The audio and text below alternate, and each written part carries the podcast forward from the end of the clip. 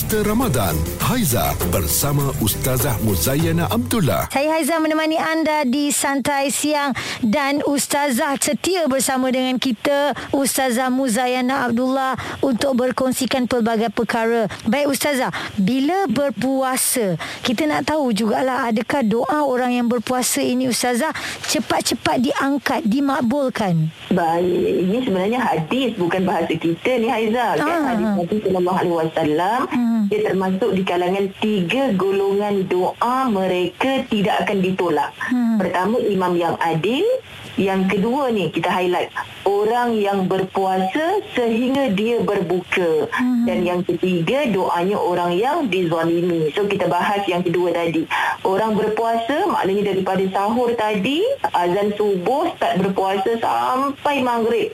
Jadi tolonglah hati kita, minda kita, cakap kita hanya yang baik-baik. Hmm. Sebab semua itu menjadi doa. Dan tanpa sedar janjinya Nabi sallallahu alaihi wasallam apa yang Allah bagi tahu doa mereka ini diangkat.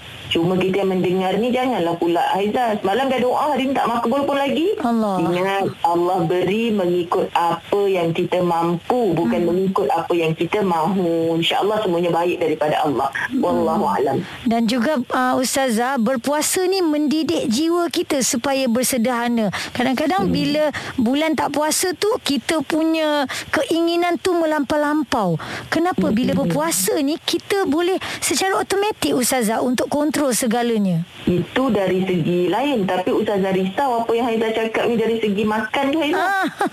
Lagi Ramadan Lagi berlebih-lebihan. Ya. kan Segi lain tu Kenapa dia tak pergi uh, Tempat-tempat maksiat? Uh, Contoh sebab tutup Ustazah bulan Ramadan Kalau tak tutup Mau dia still juga buat. Sampai juga Ah, eh? jadi, ha. ah, jadi jangan kita mas- masa makan Kalau bulan tak puasa tu Kita okey je. Tiba-tiba bulan puasa Membazir-bazir. Tong sampah makan lebih banyak. Ya. Ini berlaku eh. Jadi jangan sampai macam tu Sebab kita nak rebut keberkatan Ramadan Akhirnya nanti Allah tarik balik berkat itu. Alhamdulillah min zalik. Allah Akbar. Okey baik. Terima kasih Ustazah Untuk booster Ramadan kita Bersama dengan Ustazah Muzayana Tingkatkan iman dan amalan dengan Booster Ramadan.